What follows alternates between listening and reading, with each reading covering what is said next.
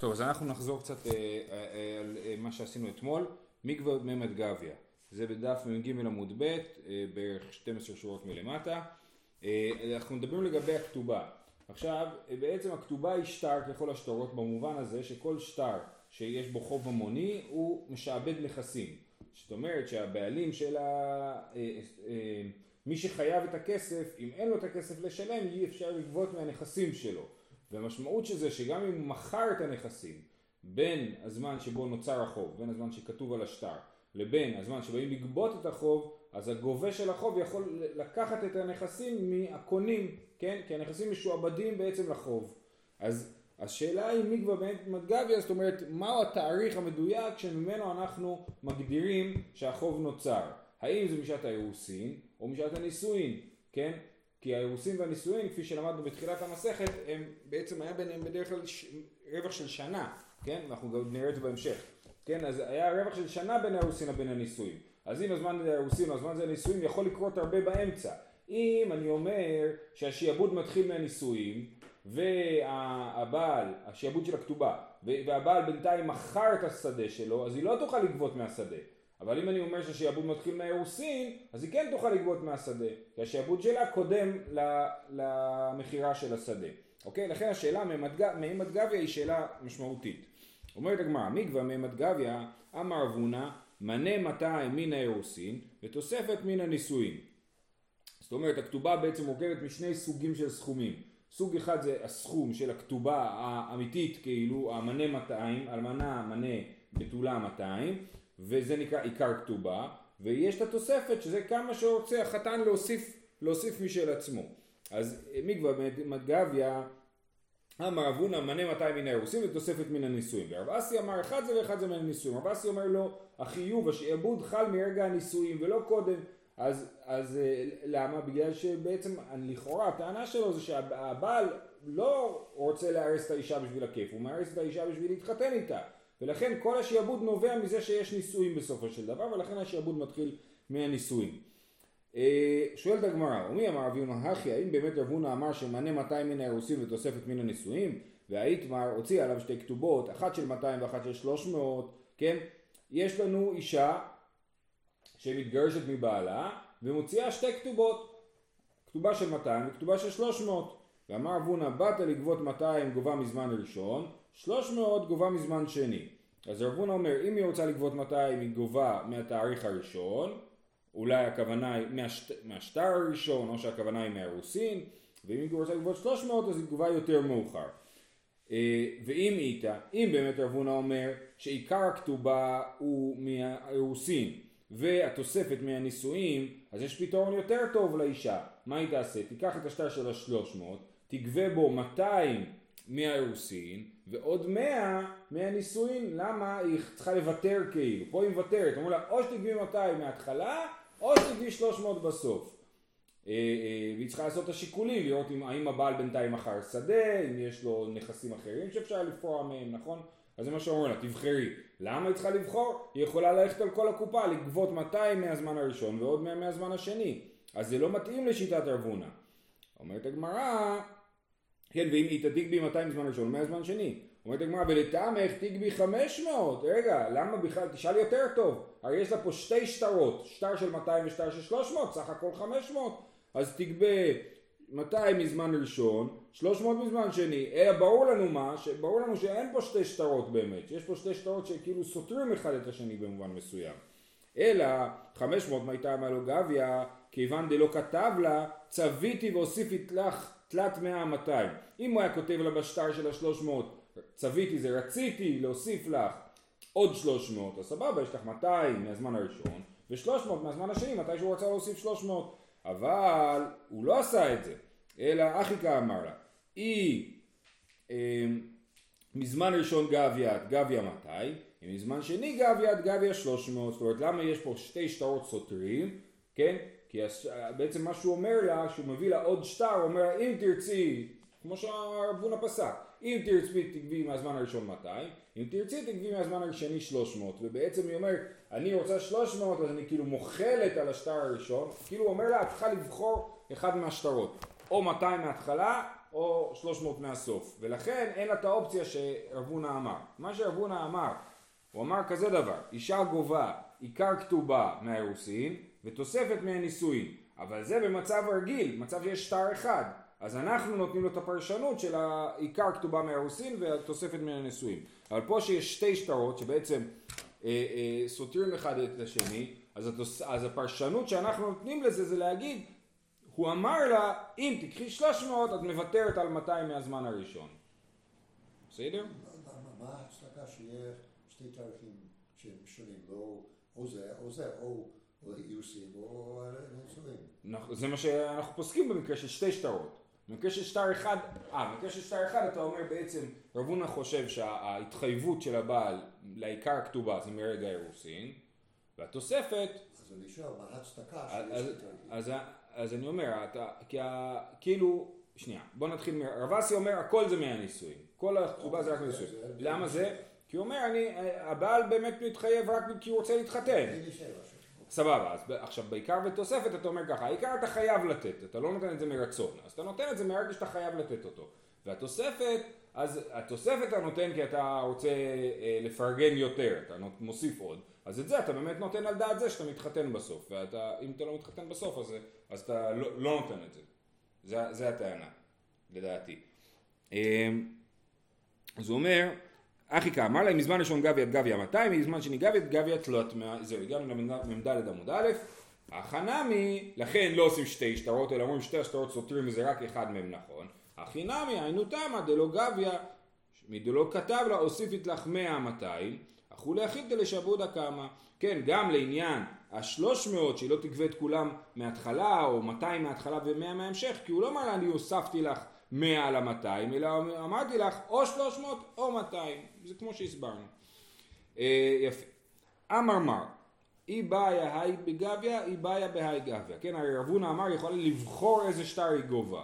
לימה פליגה דרב נחמן, אולי הרעיון הזה חולק על רב נחמן, דאמר רב נחמן שני שטרות היוצאים בזה אחר זה, ביטל שנית ראשון, השטר השני ביטל את הראשון, זאת שיטת רב נחמן. רבונה מה הוא אמר? היא יכולה להחליט, היא יש לה עכשיו כאילו ידה על העליונה, והיא תבחר איזה שטר היא גובה ממנו. למה היא יכולה לבחור? יש לך, אתה אומר שהשטרות ביטלו זה את זה, לא, סליחה, אתה אומר שלא ביטלו את זה, את זה. השטר השני מבטל את הראשון. למה על השטר הראשון עדיין יש תוקף? אומרת הגמרא, מי התמרה לה, אמר רב פאפה, ומודה רב נחמן די אוסף בידיק לה לתוספת כתבי, החנמי האוסף לה מידי. זאת אומרת, רב פאפה אמר על דברי רב, רב נחמן אמר שוב, ששטר השני מבטל את השטר הראשון. תכף נראה למ, למה הוא חושב ככה. עכשיו, רב פאפה אמר על זה, אם השטר השני... יש בו תוספת על השטר הראשון, אז הוא לא מבטל. כי אתה אומר, למה הוא כתב עוד שטר? כי הוא רצה להוסיף. הוא רצה להוסיף עוד משהו בשטר, ולכן הוא, הוא אה, כתב עוד שטר. אבל אם השטר השני והשטר הראשון הם בדיוק אותו דבר, אז אני אומר, היה פה בעיה בשטר הראשון, אני לא יודע מה היא עדיין, אבל היה פה בעיה בשטר הראשון, ולכן עברתי לשטר השני. דרך אגב, סתם זה מזכיר לי את הנושא של תפילת נדבה, כן? אם בן אדם רוצה להתפלל תפילת נדבה, כתוב שלא להתפלל תפילת נדבה אם אתה לא מחדש בזה שום דבר. תתפלל שוב פעם את כל אותה תפילה שוב פעם, מה זה אומר? אולי זה אומר שהתפילה הראשונה שלך לא הייתה טובה? מה אתה ככה בא ואומר הקדוש ברוך הוא התפילה שלי לא הייתה טובה? לא. אם אתה מוסיף בתפילה שלך אתה אומר יש לי פה סיבה להתפלל שוב. אז בדומה לזה העניין הזה פה עם השטרות. כן? אז גם פה, למה רבונה לא חושב שהשטר השני מבטל את השטר הראשון? כי השטר השני הוא שטר של שלוש מאות, הוא הוסיף על השטר הראשון, ולכן השטר הראשון לא מבוטל בגלל השטר השני, אלא כמו שאמרנו, היא יכולה לבחור איזה שטר היא בוחרת. גופה. לא, למה לא חייבו לך שיכתבו, זה מוסיף לקיים, או זה במקום הקיים? לכאורה זה היה הכי טוב, אבל כשאין את זה, אז השאלה היא מה הדין, כן. כל, כל דבר בדיני ממונות, כאילו ברגע שהוא מוסבר, אז הוא מוסבר. אנשים יכולים בדיני ממונות לעשות כמעט הכל. זאת אומרת, הכל אפשרי. אנחנו מסכמים בינינו לעשות כך וכך, הכל בסדר, כן? הש... כל דיני ממונות הם על, על מה שאנחנו לא יודעים. קוסמים זה סותר דין קיים.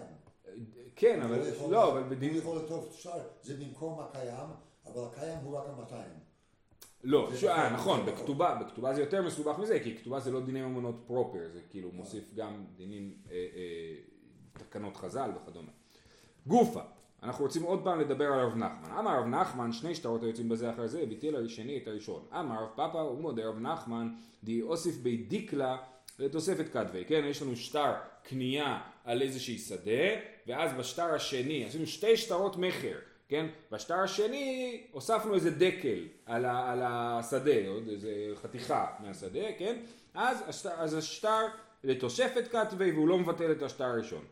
אוקיי, פשיט הראשון במחר ושני במתנה, אם יש לנו שתי שטרות על השדה, אחד כתוב לשון של מחר, והשני כתוב לשון של מתנה. אז זה גם בוודאי שהוא נחשב לתוספת. למה? ליפות כוחו דכתב לי משום דינא דבר מצרה. מה זה דינא דבר מצרה?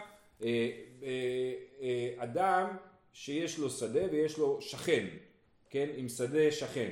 אז מדינא דבר מצרה אומר שלשכן, ואני, ראובן יש לו שדה ושמעון הוא השכן, הוא הבר מצרה, אז ראובן חייב למכור את השדה שלו לשמעון, או חייב למכור את השדה שלו קודם כל לשמעון. למה? כי זה נאמר ועשית הישר והטוב. ברור שלשמעון יהיה הכי נוח ששתי השדות שלו יהיו צמודים. אז אתה קודם כל שואל את השכן, האם אתה רוצה לקנות את השדה? אומר, לא, אז סבבה, אז אני יכול למכור הלאה. אבל אם הוא לא, אבל יש לי ממש זכות להעיף מהשדה את מי שקנה ממנו, כן? דינא דבר מצרה אומר שיש לי ממש כוח. אבל כל זה נכון לגבי מחר. אתה אומר, מה אכפת לך? אתה מוכר את השדה באלף שקל, אתה תקבל את אלף שקל שלך.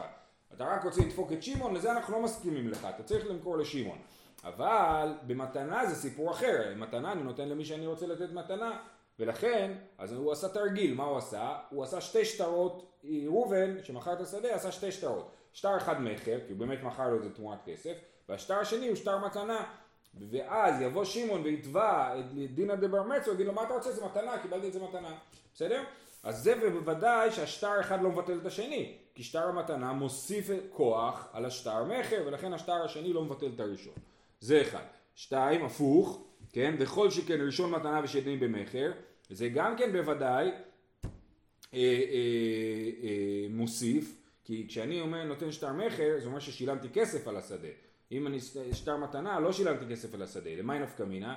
אם יבואו לקוחות, שדיברנו קודם על, הש, על השדה משועבד, אם השדה הזה בעצם משועבד, ויבוא בעל חוב ויגווה את השדה, אם יש לי רק שטר מתנה, אז, אז ראובן יגיד מה אתה רוצה, קיבלת את זה במתנה, לקחו לך את המתנה, מצטער, אבל אם יש לי שטר מחר, אני אגיד לו, תשמע, אני קניתי את זה באלף שקל, תחזיר לי את אלף שקל שאתה חייב לי. כן? אז ברור שגם שטר מחר מוסיף על שטר מתנה, אם קודם יש שטר מתנה ואחרי זה שטר מחר, בוודאי ששני השטרות תקפים. כל שכן ראשון במתנה ושני במחר, דאמרינן משום דינא דבעל חוב ודכתב, כן.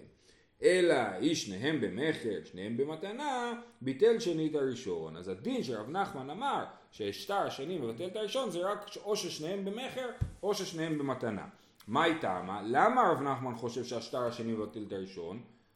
אז בעצם השאלה היא כאילו הבית הדין מנסה להבין מה קרה פה? למה יש לי שתי שטרות מראובן לשמעון, שתי שטרות אותו דבר?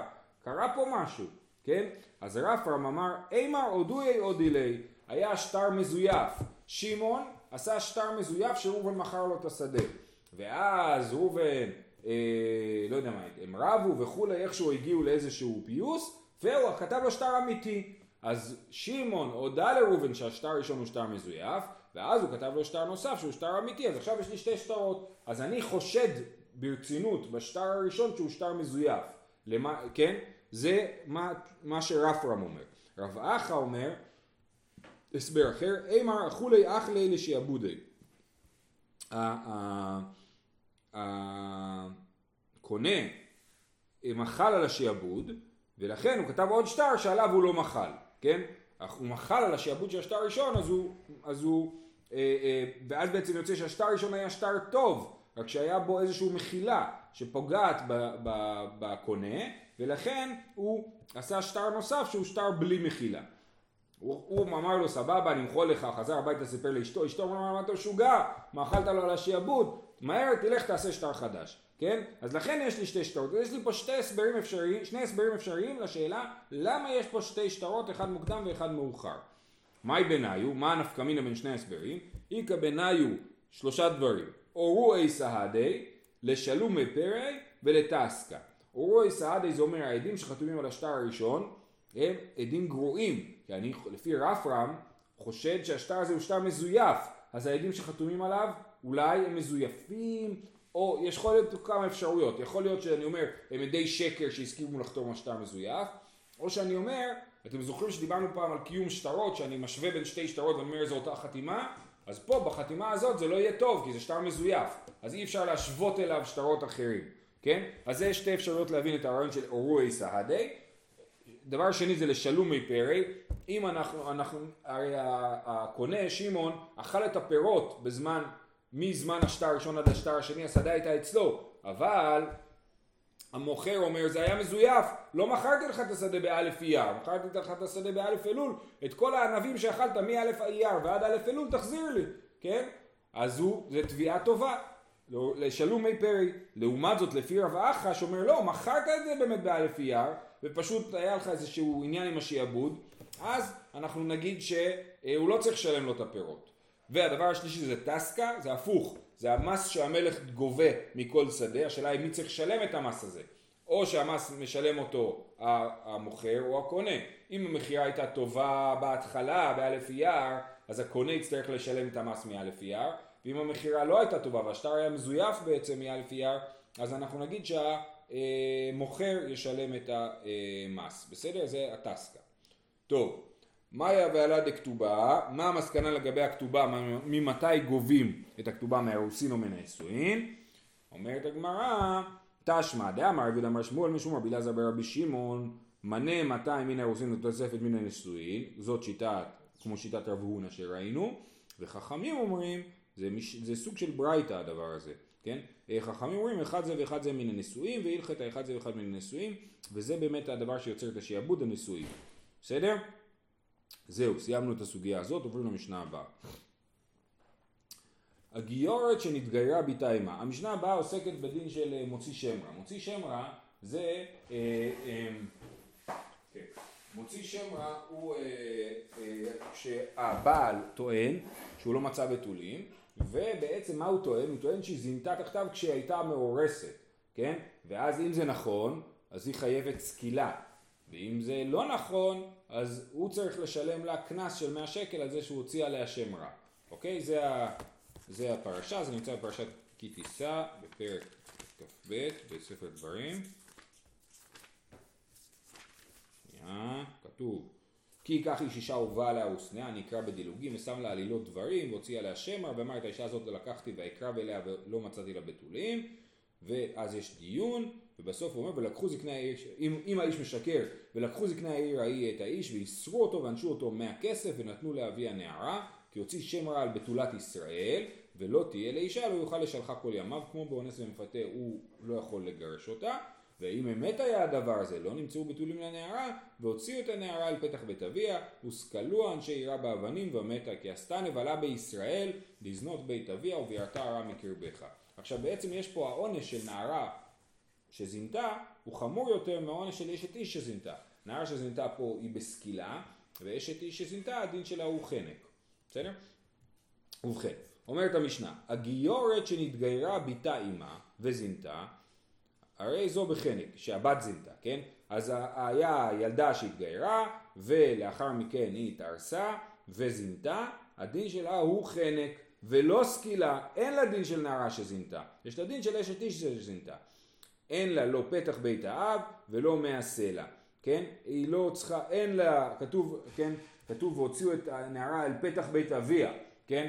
והוסקלו אנשי עירה, באבנים, אז אין לה דין של פתח בית האב, כי... גיורת אין לה משפחה באמת, אין לה אבא, כן? גם אם האבא שלה התגייר ביחד איתה, עדיין הוא לא נחשב לאביה מבחינה הלכתית, ולכן אין לה פתח בית אב ואין לה מהסלע. כי כתוב, אה, אה, כי עשתה נבלה בישראל, כן? אז מזה אנחנו מבינים שזה דווקא לגבי ישראל. כל הדין הזה הוא לא מדבר על, על גר, גרים או גרות, אלא על אה, ישראל. הייתה הורתה שלו בקדושה ולידתה בקדושה, הרי זו בסקילה. אם הורתה בקדוש שלא בקדושה ולדתה בקדושה. מה זה אומר? שאמא שלה נכנסה להיריון שהייתה גויה, ואחר כך היא התגיירה בזמן ההיריון, במהלך ההיריון היא התגיירה, ואחר כך היא, כשהבת נולדה, היא כבר, האמא הייתה יהודייה. אז מצב כזה זה מצב ביניים. הילדה היא לא צריכה להתגייר, היא נחשבת ליהודייה, אבל היא לא נחשבת ליהודייה ב-מאה אחוז, ופה אנחנו רואים שהדין שלה הוא בדיוק ביניים, כן? הרי זו בסקילה, מצד אחד היא חייבת סקילה כמו יהודייה, מצד שני אין לה לא פתח בית האב ולא מעשה לה. מצד שני, אה, כן, אין לו דין של פתח בית האב, כשעושים את הסקילה לא מוצאים אותה לפתח בית אביה, ואם הבעל משקר והיא לא זינתה, היא לא מקבלת מעשה לה, כן? כי זה שוב זה דין בישראל. והייתה הורתה ולידתה בקדושה, היא הייתה סבבה, זאת אומרת אמא שלה התגיירה לפני שנכנסה להיריון, הרי כבת ישראל לכל דבריה, יש לה, פת... יש לה אב, ו... אה, סליחה זהו נקודה, יופי. חלק ב' של המשנה, היא מדבר על כל נערה יהודייה, יש לה אב ואין לה פתח בית האב, לאבא שלה אין פתח, אבא שלה הומלס, כן? יש לה פתח בית האב ואין לה אב, הרי זו בסקילה, לא נאמר פתח בית האב אלא למצווה. כן, פתח בית האב זה דין שהוא הוא, הוא, למצווה, הוא לא, הוא לא, אם אין פתח בית האב אז עושים סקילה בלי פתח בית האב, זה לא מעכב. טוב, שואלת הגמרא, מינן מילי, והגמרא שואלת על המקרה הביניים. המקרה הראשון שהיא לא יהודייה בכלל, סבבה, אמרנו, כתוב נבלה עשתה בישראל, מי שלא יהודייה לא שייכת לדינים האלה. המקרה שהתגיירה לגמרי כבר לפני ההיריון, סבבה, אז הילדה היא יהודייה גמורה, הכל בסדר, אבל המצב ביניים מניין לנו. אמר יש לקיש דעה מרכה ומתה, לרבות, כן כתוב, וסקלתה את ה... וסקלו אנשי רב אבנים ומתה. מה זאת אומרת ומתה? ברור שהיא מתה, כן? כשסוקלים אז מתים, כן? אז, אז המידה ומתה מיותרת, זה בא לרבות הורתה שלא בקדושה ולידתה בקדושה. יחי מילקה נמי נילקי ומאה סלע נמי לשלם, אז למה אנחנו אומרים שהבעל לא צריך לשלם מאה סלע? ולמה אין הדין של פתח בית האב, אם אתה אומר שהיא התרבתה? אומרת הגמרא, אמר קרא ומתה, למיתן התרבתה ולא לכנס. כן, המילקה נמי נילקי זה הבעל, הבעל ש, שהוא... הוציא שם רע, כתוב ויסרו אותו ואנשו אותו מהכסף, אז הוא גם לוקה וגם משלם. למה פה הוא לא לוקה ומשלם אם הורתה שלו בקדושה ולידתה בקדושה? כי אומרים מתה זה בא לרבות רק לעניין מיתה ולא לעניינים אחרים, למיתה התרבתה ולא לכנס. ואמא לרבות הורתה ולידתה בקדושה, אולי זה בא לרבות מי שאמא שלה התגיירה לפני הריון, הישראלית מעל יתאי, לא צריך לרבות אותה בכלל, היא יהודייה גמורה. ואימא לרבות הורתה ולידתה שלא בקדושה, אולי זה בא לרבות גיורת גמורה שנולדה שלא בקדושה, זאת אומרת היא נולדה לפני שאימא שלה התגיירה. אם כן, בישראל מה יעני לי? אה, אבל אם, אם תגיד שגם גיורת גמורה יש לה דין מיתה בסקילה, אז מה, מה עוזר לך המילה בישראל? מה תלמד מהמילה בישראל? אלא מהמילה בישראל אתה מוציא גיורת גמורה, ואתה מכניס מהמילה ומתה מי שהורתה שלא בקדושה ולידתה בקדושה. אמר רבי יוסי בר חנינה, המוציא שם רע על, המוציא שם רע על היתומה, פטור, שנאמר, ונתנו לאביה נערה, פרט לזו שאין לה אב. כן, מי מוציא שמוציא שם רע, מי שאין לה אב, הוא פטור מדיני מוציא שם רע. אם הוא באמת שיקר, אין לו מלכות וקנס. כי כתוב, ונתנו לאביה נערה, וזאתי אין לה אב. מתי ברבי יוסי בר אבין, ואיתימה רבי יוסי בר זבידה, ואם ימאן ימאן אביה, לרבות יתומה לכנס. לגבי מפתה, כתוב שמפתה, אם מאין ימאן אביה אז היא לא תתחתן איתו, אבל למה כתוב מאין ימאן? כן? זה בא לרבות שגם יתומה מקבלת את הכנס של מפתה. אז למה אנחנו אומרים שביתומה מקבלת כנס של מפתה ולא מקבלת את הכנס של מוציא שם רע? כן? לכאורה זה צריך להיות אותו דבר, אם במקרה שאין אבא. תשובה, ומוטיב לאבו מפרק לה, בבא עליה ואחר כך נתייבמה. כן? מה שכתוב שיתומה מקבלת את הכנס, הכוונה היא שהיא הייתה יתומה רק אחרי המקרה של הפיתוי. כן? אבל אם הייתה יתומה מלכתחילה, אז היא לא מקבלת כנס. רב אמר, חייב, רב החולק, ואומר שגם יתומה חייב, מי שמוציא שם רע ליתומה, או מפתה יתומה וכולי, גם כן חייב בכנס מלא, ולא הופכים את היתומה פה לאישה שאין לה, כאילו, שהיא בחינם, כן? ממה? מאיפה אתה יודע? מדתני עמי, בתולת ישראל ולא בתולת גרים. כמו שאמרנו הרגע, נכון? שאם היא גיורת, אין לה את הדין של מאה שקל, נכון? עכשיו זה הולך ככה, הרי לבתולת גרים בעצם אין אבא, היא כמו יתומה. אז אם יתומה לא מקבלת את הכסף, אני לא צריך דרשה שתלמד אותי שגיורת לא מקבלת את הכסף, כי הרי יתומה ממילא. אלא חייב להיות מזה שרצינו לדרוש דרשה על גיורת, סימן שיתומה כן מקבלת את הכסף, והיא לא מקבלת רק כי היא גיורת, כן? היא אמרת בישלמה כי היגבנה בישראל מחייב, כי היגבנה, זאת אומרת יתומה בישראל מחייב, היינו דאיץ תרחקה למאות הגרים. אלא היא אמרת בישראל כי היגבנה פטור, אשתה בישראל פטור, בגרים היא בעיה, אז ברור, לא היה צריך פסוק בשביל להוציא גרים. אלא מוכח שיתומה אה, אה, כן מקבלת את הכנס, גם אם אין, כשאין לה אבא. טוב, הסוגיה האחרונה להיום זו סוגיה שלמדנו אותה בעבר ממש במלואה. אמר ריש לקיש, המוציא שם רע על הקטנה פטור, שנאמר ונתנו להביא הנערה, נערה מלא דיבר הכתוב, כן, כתוב נערה עם ה' בסוף, אתם יודעים שבתורה כתוב הרבה פעמים נערה בלי ה', פה כתוב נערה עם ה', זה בא להגיד דווקא נערה ולא קטנה, כן, מוציא שם רע על מי שהתחתן עם קטנה והוציא על השם רע שזינתה באירוסין, הוא פטור, שנאמר נתנו להביא הנערה, נערה מלא דיבר הכתוב, מה תקיף לה רב ואח בר אבא, תמה דכתיב בה הנערה, הלאה ואחי אבא אמינה אפילו קטנה, מה ואם לא היה כתוב נערה מלא אז היית אומר אחרת, היית אומר שכן יש בה את הדין של מוציא שרמה, זה לא יכול להיות, הכתיב, ואם באמת היה הדבר הזה ולא נמצאו בתולים לנערה והוציאו את הנערה אל פתח בית אביה וסקלוה, וקטנה עליו בת עונשיני, וקטנה בכלל, לא שייך לסקול אותה אם היא זינתה, כי היא קטנה, אין לה עונשים. ממילא ברור שכל הפרשייה לא מדברת על קטנה, מדברת על נערה, אז אתה לא צריך דרשה מיוחדת בשביל להגיד את זה, זה ברור מאליו שמדובר על, על נערה. אלא כאן נערה, הכל מקום שנאמר נערה, בלי ה', אפילו קטנה במשמע, אלא באמת מה שיש לקיש אמר זה משהו אחר, שכל מקום שכתוב נערה בלי ה' זה קטנה. ובניגוד ל... כי פה כתוב נערה עם ה' וברור שמדובר על הגדולה כמו שאמרנו הרגע כי אחרת היא לא היה, לא היה בעונש מוות אז אה, אה, ממילא מזה אנחנו יודעים שכשכתוב נערה בלי ה' זה כולל גם קטנה ולא רק נערה. זהו, שיהיה לכולם שבת שלום.